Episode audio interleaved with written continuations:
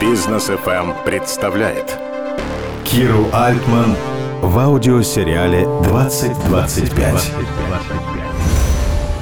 30 серия. Консультанты НОА. Дневник наблюдателя. Как учесть все алгоритмы большой бизнес-идеи и почему время стартапа для создателя проекта самое романтичное? Кира Альтман говорит с Ксенией Касьяновой, директором по инновациям и разработкам компании «Кросс». Консультанты предпринимателей.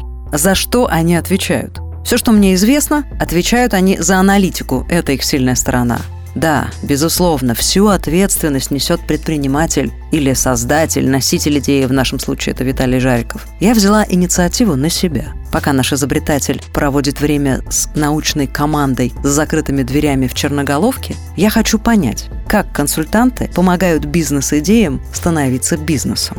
Ксения Касьянова, директор по исследованиям и разработкам компании «Кросс», приехала в студию «Бизнес ФМ» и поделилась со мной знаниями и опытом на эту тему.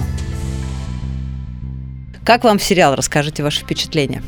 А, несмотря на то, что я а, занимаюсь сборкой бизнесов руками, в основном маркетингово, а, смотреть за таким шоу в прямом эфире очень классно, потому что никогда не знаешь, закончится все в конце свадьбой, не свадьбой, превратится этот бизнес в единорога, или он останется восхитительной задумкой, за которой действительно интересно наблюдать, но у которой, ну, к сожалению, не будет рынка или не будет своего момента, в который он может войти на рынок, потому что а, бывает такое, что идеи лежат не только годами, а десятилетиями, и технологии развиваются через такое количество времени, что изобретатель бывает опускает руки. Или, а, или бывает, да. Ну, кстати, э, это же известная история про CD-диск изобретенный, да, когда японец, по-моему, да, он ходил по рынку, всем предлагал, ну, классная же штука, зачем вам хранить это бесконечное количество, значит, пластинок, а ему отвечали, ну, вот, у нас проигрыватели, зачем нам тут всю индустрию перекраивать? Ну, в общем, умер от огорчения, прежде чем а, продукт а, стал действительно успешным на рынке. Сейчас, конечно, уже и и, про них мы забыли, но была действительно большая эпоха для этого продукта. А, поэтому момент найти на рынке для того, чтобы этот продукт выстрелил, это, в общем-то, не только, не только технологии, не только методология создания Везение? бизнеса. Везение, момент, а, все прекрасно сложилось. Но это в бизнесе действительно большого стоит, особенно у предпринимателей, потому что, в общем-то, предприниматель человек, который все время рискует, который все время ищет возможности, все время бегает по рынку, рынку и как лиса что-то вынюхивает. А с нашей стороны, там, маркетологи, бизнес-консультанты, те, кто помогает этот, этот бизнес вывести на рынок, мы по факту страхуем вот этот невероятнейший полет фантазии, который обычно у предпринимателя есть.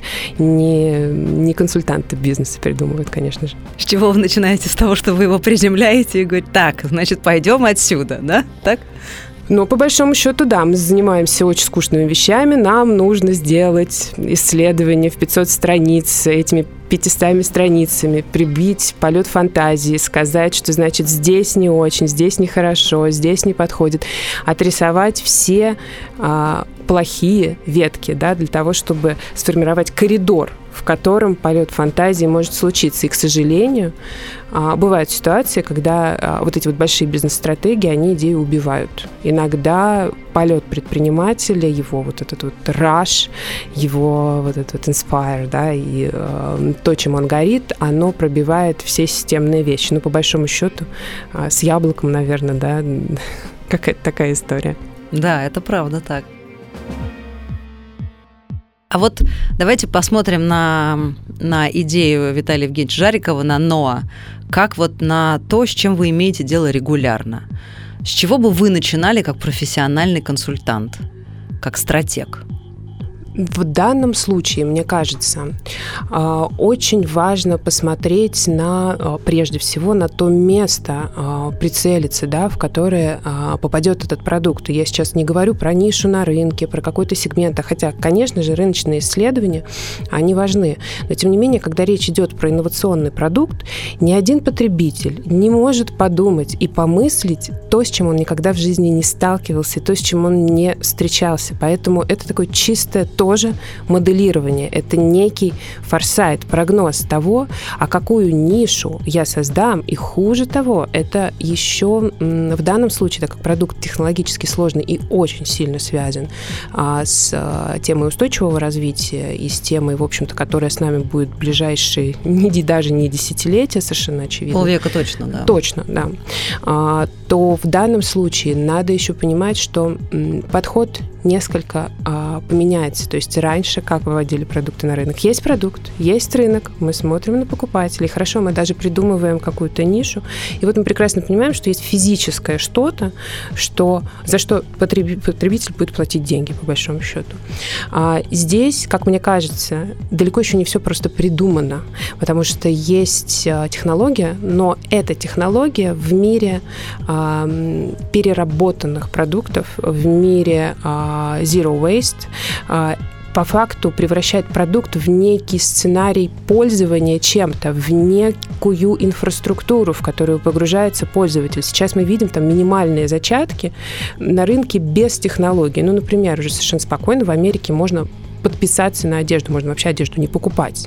Да, можно раз в месяц покупать себе, получать себе свой бокс, и после этого этот бокс сдавать по факту не покупая ничего, не выбрасывая одежду. Да? Но это такая мизерная часть от э, задумки нашего предпринимателя, да, что, э, что здесь, конечно, мы не говорим о конкуренции, но мы говорим о том, что по факту вещи внутри этого процесса может вообще не быть, она не настолько значимая. Да? Это способ жить не производя отходы. По большому счету, все продукты, которые сейчас будут появляться, они дают нам способ жить ответственно, способ э, жить с тем, что мы думаем о будущих поколениях. И, в общем-то, э, тогда это гораздо более широкая конкуренция, и тогда это гораздо более э, широкая инфраструктура, потому что дальше мы начинаем думать уже про очень конкретные физические вещи. Если это часть, которая связана с ресайклом, то в концепции Zero Waste есть еще, конечно же, логика снижения углеродного следа. Совершенно значит, верно. Да, она значит, логистические цепочки должны быть короткими. Мы не можем гонять в Китай продукт для того, чтобы там переработать, произвести большой углеродный след, да, потом вернуть все это обратно, как когда-то в свое время а, алюминиевые банки возили на переработку на тех же самых самолетах. Идея прекрасная, но проблема в том, что весь самолет забитый, ну, по сути, воздухом, да. А, это очень дорого, это производит бесконечный след, но здорово, алюминиевые банки мы перерабатываем. Что-то перерабатываем, вредим гораздо больше. Все так и есть. Это как с электромобилями. Да. Да, да. да. Поэтому, конечно же, а, для того, чтобы это стало действительно а, решением на рынке, а мы говорим все-таки не про продукт, а именно про решение, про вот про место этого решения на рынке, надо продумывать очень серьезно часть инфраструктурную и часть, которая связана с формированием покупательских сценариев. А вот здесь совсем труба, потому что NG, по-моему, проводил опрос последний. 57% потребителей готовы переплачивать за продукты, которые меньше вредят, да, которые так или иначе связаны То есть с устойчивым... бодрая половина людей, да, о которых они спросили. Да, ну, как известно, э, у Кутузова не было одного глаза, неправда, был у него один глаз. 43% не готовы. Это тоже практически половина. И это только люди, которые заявляют. Когда мы говорим, что мы готовы за что-то переплачивать, мы пытаемся быть красивыми, мы пытаемся быть хорошими, мы пытаемся транслировать какие-то установки, которые на самом деле а, в нашем поведении еще далеко не всегда отражаются. Конечно, вот нам это... гораздо удобнее пойти в магазин и снова купить вещь. Конечно. Потому что мы ленивые. Нам не хочется собирать вещи для того, чтобы они становились сырьем, и поэтому это надо сделать публичным, модным. А, вот ты должен быть осознанным. И кайф Ноа в том, что не нужно отправлять весь свой а, заказ в Китай или в другую часть мира. История в том, что машина Ноа, вот этот сервис, он будет как магазин за углом работать по такому принципу, потому что лень человеческая равно углеродному следу, и здесь вот э, надо ее как преимущество использовать. Это любит говорить наш изобретатель. Да, абсолютно точно. И второе, еще имеет смысл посмотреть, а, куда движется рынок, какими категориями а, сейчас вот эти вот пионеры а, этих вещей начинают говорить. Например, сейчас очень модное слово подписка, очень модное, да. Можно подписаться в Америке вплоть до того, что на туалетную бумагу подписываются. Тебе привозят именно тот продукт, который нужен, который, опять же, какой-то супер эко, в отличие от не супер эко и спонтанных покупок в магазине. И это достаточно большой набор. Понятно, что все эти продукты, которые сейчас по подписке даются, они мало экологичные, они никак не связаны с технологическим решением, но зато они потихоньку, помаленьку формируют вот эту вот категорию у нас в голове, чем это будет называться, да, вот такие сервисы. Это что? Я подписался на газету, я подписался на то, что я эко-френдли, я подписался на то, какой я, да, и, и что я делаю. Вот, посматривать на эти категории, потому что, а, возможно, это привнесет, как ни странно, а, какие-то дополнения и в продуктовую разработку. Так часто бывает, когда мы понимаем, что для того, чтобы нам стать вот такими, нам нужно доработать тут немножко, здесь чего-то сделать, да, для того, чтобы пользователю было удобно по факту пользоваться этим на протяжении долгого времени. Но вообще, на самом деле, создание продуктовых категорий – это действительно одна из самых сложных задач, а уже в инновационных, наукоемких продуктах это, это не только а, сложно. Это еще должно быть призванием, по факту. Вы чувствуете в себе это, потому что вы заняты этим фактически? Мне кажется, что вообще, в принципе, не горя, очень сложно делать какое-то дело. И вообще по жизни летать с идеей – это классно. Да?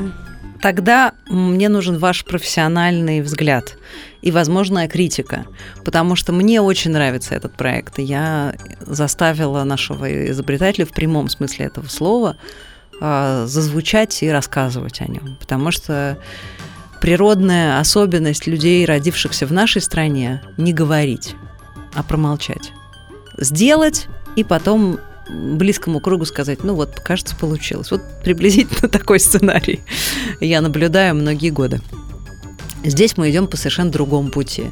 Есть изобретатель, есть его идея, которая похожа на почти все, он туда все поместил, и переработку, и человеческую лень, и желание быть хорошим, и возможность самому сделать дизайн или заплатить только за дизайн, то есть сэкономить, и поберечь планету. Ну, все вот, по-моему, он учел. А наверняка есть миллион маленьких деталей, в которых и кроется дьявол. Ну, прежде всего, конечно, экономика потому что можно бесконечно долго придумывать классные решения, но потребитель будет не готов за него платить. Поэтому здесь э, первое основное это, конечно, экономика и э, понимание того, э, сколько человек готов вкладываться до точки безубыточности, то есть сколько он готов пробивать рынок головой для того, чтобы в какой-то момент сказать «бинго». Кажется, стена все-таки пробилась и не голова. Да, поэтому а, первое – это, конечно же, понимание запаса финансового во всей этой истории и вообще, в принципе, размера рынка, потому что эту тему мы уже затронули. Мы, правда, очень сложно меняемся как человеческий вид. Нам может показаться это классной идеей, но даже будучи защищенным патентом, а, изобретение а, может обрасти миллионом альтернатив, которые, да, которые окажутся прикольнее, интереснее. Ты станешь первым, кто пробил стену, и дальше через, через твой труп перешагнут новые вперед идущие. Поэтому, конечно же, первое основное это вот, вот эта вот часть деньги, деньги и рынки. Ну, речь идет про мировой рынок. И я так понимаю, в планах нашего изобретателя все-таки установить э, первую машину в Европе, потому что Европа на законодательном уровне уже к 2025 году, к тому моменту, как наш сериал должен к чему-то прийти, запрещает выбрасывать одежду. Все. А решения у них нет. И поэтому Мессы Франкфурт, которые услышали о нашем сериале, пришли и говорят, мы хотим быть площадкой, мы хотим вас соединять со всеми группами людей, которые в этом могут участвовать, потому что нужны корпорации здесь потому что это фактически передел всей, всего мира, который участвует в этом. То есть все в одной машине, переработка, создание предмета одежды или не только одежды и э, возможность его собрать. Все в одной. Не нужно никуда ходить, ездить. Это будет вообще удивительно. И интересно, что э, немцы к этому готовы, и Стокгольме к этому готовы. А вот готовы ли в Москве, в России, где бы вы начинали? Если стоит задача рассказать о том, как этот бизнес выводить и на какой рынок первым делом. Конечно же, Европа, очевидно, правильное решение. Здесь даже не о чем спорить, потому что, опять же, та же самая ESG-стандартизация, она гораздо более прозрачная сейчас в Европе. Естественно, первые, кто будут 100% ESG. Э, это компании в Европе, возможно, в Австралии, э, возможно, ну, очевидно, да, в Америке, Канаде, но, тем не менее, вот Европа и maybe Австралия, там рынки небольшие. Э, конечно, точка входа для того, чтобы быть инструментом в цепочке поставок, по большому счету, как партнер выступать, который помогает повышать ESG-рейтинг. И, собственно, вот этот вот первый пул наращивания партнерской сети, которая готова вставить вот этот вот весь комплекс в конкретные точки. И по факту вот эта вот история с точками дистрибьюции, для того, чтобы рынок взлетел, у потребителя должен быть доступ к этому сервису, да, он должен быть действительно за углом, как мы с вами это обсуждаем. Выстраивание вот таких вот дистрибьюторских э, точек, это, в общем, тоже, прям Отдельный скажем, бизнес. Отде, ну, отдельная головная боль, скажем так, да, потому что может быть классный продукт, если он недоступен на полке, если за ним нужно ехать в соседний город, конечно же, это just for фан для одного раза. Да, поэтому наращивание дистрибьюторской истории через партнерскую сеть это действительно, действительно большая история. И здесь даже не вопрос потребителя, это вопрос именно того, а, кто готов так думать не на показ, кто из партнеров готов так думать не на показ. Сейчас это только Европа, точно, абсолютно не в России. Россия готова пока что только обсуждать подобного рода повестку и комплексные вещи. У нас, к сожалению, нету а, пока что истории того, что мы долго с потребителем находимся, особенно вот на а, таком простом, кажется, когда рынке, а, связанном с одеждой. Ощущение у всех ритейлеров. А, прибежал, схватил, новая коллекция, еще новая коллекция, давай, классно, здорово. Это дешево, да, это дешево для нашей страны, это тоже очень важно, да, это возможность держать очень низкий ценник для покупателя. Поэтому мы будем во втором, если не в третьем эшелоне а, для такого бизнеса. Хорошо. А что еще вы можете порекомендовать? Вот Какие у вас возникли вопросы, возможно, когда вы послушали эту историю, включились в нее? Ну, в данной истории, если мы говорим про а, потребительский рынок, то все равно, конечно, очень большие риски – это отсутствие новизны да, для покупателя. То есть все-таки потребительская привычка, которую очень сложно переломить, она, конечно, может заблокировать историю. Поэтому, конечно же, это позиционирование не как вещь, позиционирование не как продукт, позиционирование не как то, что нужно а, для жизни прямо здесь и сейчас, да, это, это некий сервис, это образ жизни, это способ самодисциплины, это способ вообще просто жить по-другому, по-новому. Это, конечно же, совершенно специфичный наш этот поколение Z, а возможно даже и следующее, да, которое готово в таких категориях существовать, которое, а, для которых демонстративное поведение, оно... И потребление, и да. потребление, и... да, оно очень сильно связано именно с тем, насколько я грин, да, насколько я, насколько я осознанный, насколько я а, не гонюсь за материальными ценностями, да, и, и вот это вот, то есть мне, мне важно, мне важно, какой я, мне важно себя позиционировать через вещь, мне, в ней должна быть идея, она не должна быть модной шмоткой, да, она не должна быть чем-то супер-супер клевым, вспоминаем нулевые, да, и вот это вот все розовое великолепие, хотя, пожалуйста, да, Сейчас опять. Здорово. Ну пусть оно будет. Леопард, да, и розовое золотым. Ну пусть этот леопард будет зеленым, да, и в нем гораздо более важным вот эта вот история, да, поэтому быть для потребителя способом самовыражения, это, в общем, очень, очень сложная задача на рынке всегда, потому что, потому что нужно потребителя понимать своего, слышать, да, зачем он идет, не останавливаться в развитии, уметь отказаться от ключевой даже идеи по мере развития рынка. Там интересный момент вот как раз про потребителя, потому что идея а, нашего изобретателя в том, что ты собираешь то, чем ты не пользуешься в своем гардеробе или в домашнем, или какие-то предметы домашнего текстиля, все это приносишь к машине, но к сервису, но отправляешь это в машину в качестве сырья, дальше в приложении на своем смартфоне выбираешь, что тебе нужно. Ну, например, два коврика, ванную или э, плащ. И дальше ты можешь выбрать дизайн, будь то Louis Vuitton или Adidas. И тут вдруг Виталий Евгеньевич говорит, какой Louis Vuitton или какой Adidas, все это здорово, но сегодняшние люди хотят сами сделать свой дизайн. И вот здесь мы так интересно поспорили на тему того, что все-таки хочет сегодняшний, завтрашний в данном случае, да, покупатель. То есть мы с вами через пять лет мы хотим дизайн от тех, кто умеет его создавать и за это платить фи, что справедливо, да, и они не тратят такое большое количество денег на то, чтобы свой дизайн продавать, как им нравится. Конечно, им это может не понравиться, эта тема, но... Или ты создаешь свой дизайн, по-своему красишь этот плащ, по-своему все создаешь.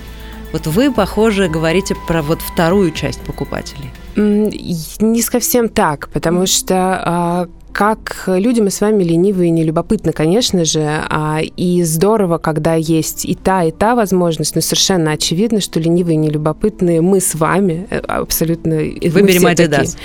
Выберем что-то понятное, знакомое. Оно не будет Adidas понятно, оно будет каким-то там чем-то совершенно другим, да, потому что свое поколение, свои кумиры, но тем не менее, а, вот эта вот часть создать свое, это как раз ну, искра бренда, да, это возможность с ним подольше побыть, с ним подольше повзаимодействовать. С этим сервисом как раз, да, вот, да? да То есть, но да. это сервис, который раскрывает тебя. Да, да, дает Это пятая тебе... промышленная революция. Мы продаем, да, мы продаем... очередная. Да, да, очередная революция. Мы продаем не смартфоны, мы продаем возможность тебе быть на связи. Да, но это, но это вот еще какая-то дополнительная игра. Тем не менее, мы как люди все равно покупаем а, не только развлечения, все-таки нам надо, там, не знаю, а, избавиться от вещей в данном случае. Или нам надо какую-то новую вещь э, в себе положить, новую старую вещь, да, положить себе тот же самый коврик и так далее. Это просто а, тот набор возможностей, который дает этот сервис, вот чем более продуманные сценарии для каждой категории потребителей, да, тем больше возможностей и больше успеха у продукта. Потому что о, очень часто вот бывает такая ошибка, что предприниматель придумывает и такую фичу, и вот эта фича классная, и вот это здорово, и вот это вообще замечательно. Очень сложно представить крокодила, а, которому будут нужны все эти функции, которые человек придумал. И вот очень жалко всегда предпринимателю свое собственное детище, значит, делить на кусочки. Рука Отрывать по... этого крокодила да, лапы. Да, да, да. Вот это пойдет, значит, вот этим, вот это пойдет вот этим, вот это пойдет вот этим. Да, все-таки в какой-то момент надо не бояться вот эту вот идею разбить на отдельные направления, на отдельные сегменты, на разговор с абсолютно разными людьми, потому что совершенно очевидно, что э, только один маленький сегмент э, инновационный бизнес вывозить не умеет и не может только универсальные, ну, какие-то универсальные продукты или продукты, у которых есть подстраховка, а, может 9 из 10 сегментов не взлететь. Да, это, конечно же, просто разложить яйца по разным корзинам, по большому счету. Ну, взлетят, не знаю, а взлетит не поколение Z, взлетят миллениалы, например почему нет? Да, но для них тоже должно быть предложение. Оно, очевидно, отличается, оно другое. Какие вам было бы интересно порешать задачи, если Ноа будет перед вами как перед специалистом? Вот наш изобретатель приходит к вам в компанию и говорит, давайте, Ксения, прошу вас вашего участия в этом. Или вы говорите, я хочу вам помочь, потому что я знаю как. Как? Самая интересная часть вот лично для меня в этом проекте, это, конечно, как повернуть голову потребителя на 180 градусов. И вот этот поворот головы, он вообще не про яркую рекламу, не про то, что у нас классный бренд, не про то, что веселый логотип. Не, не про, про то, что... что мы спасаем планету. Возможно, возможно, про это, возможно, нет, но это явно про какой-то очень длинный разговор в разных форматах с потребителем. Это такая вот а, классическая пиар-история, когда ты не можешь влюбить в себя с одного касания. Тебе нужно, в общем-то, объясниться. И чтобы вот это вот красивое объяснение, правильное, в нужных местах было рассказано разным категориям людей, это прикольно. И вторая часть, конечно, всегда в таких бизнесах безумно интересно разговаривать с потребителями. Невероятно интересно проводить фокус-группы. Невероятно интересно тестировать идею на живых людях. Вот как, собственно, с чего мы начали разговор. Ну, вам как?